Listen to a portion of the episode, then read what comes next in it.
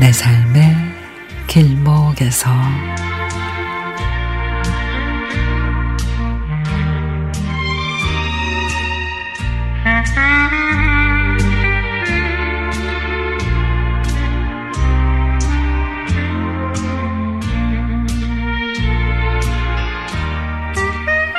그녀의 하루는 매일 새벽 5시에 시작이 됩니다.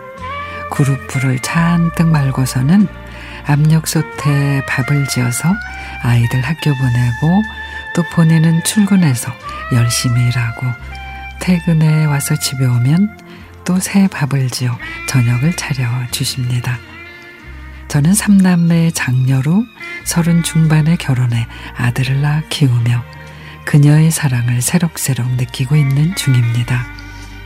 제 어린 기억 속에 나보다 10살 어린 늦둥이 남동생의 면 기저귀를 삶아 빨고 햇볕에 바짝 마른 기저귀를 차곡차곡 개키시는 그녀의 모습이 선한데 지금의 저는 아기 옷은 아기 세탁기로 분유는 분유 제조기로 기저귀는 일회용 기저귀 청소는 로봇 청소기로 밥은 매일 시켜 먹으며 그녀의 반에 반에 반도 안 되는 가사 노동을 하면서도 매일 힘들어서 쩔쩔 매고 있습니다.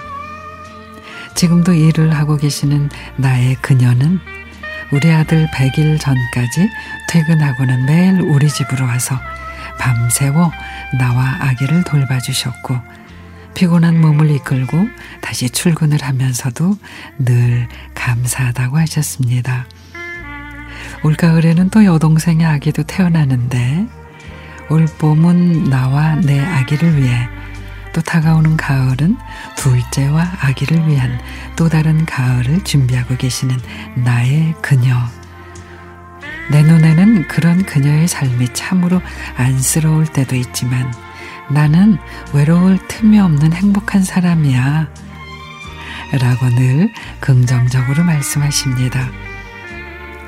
두 딸을 다 키우신 어느 여름, 10살 터울의 늦둥이 아들을 키우느라 빈둥지 증후군은 남의 얘기라며 갱년기 우울증도 없이 바쁘게 지나간 그녀의 삶에 막내 아들도 다 자라서 휴식이 올 무렵 선물처럼 찾아온 나의 아기를 돌봐 주시며 손주 육아의 또 다른 행복과 재미를 느낀다 하십니다. 늦둥이 아들 덕에 요즘에는 음악도 또 요즘의 메이커들도 심지어 휴대폰 게임도 섭렵한 MZ 세대의 삶을 살아가는 중이라는 그녀를 보며 아, 나도 항상 그녀같이 밝고 긍정적으로 생각하는 그런 사람이 되어야지 다짐을 합니다. 그녀가 누구냐고요? 그녀는 바로 저의 사랑하는 엄마입니다.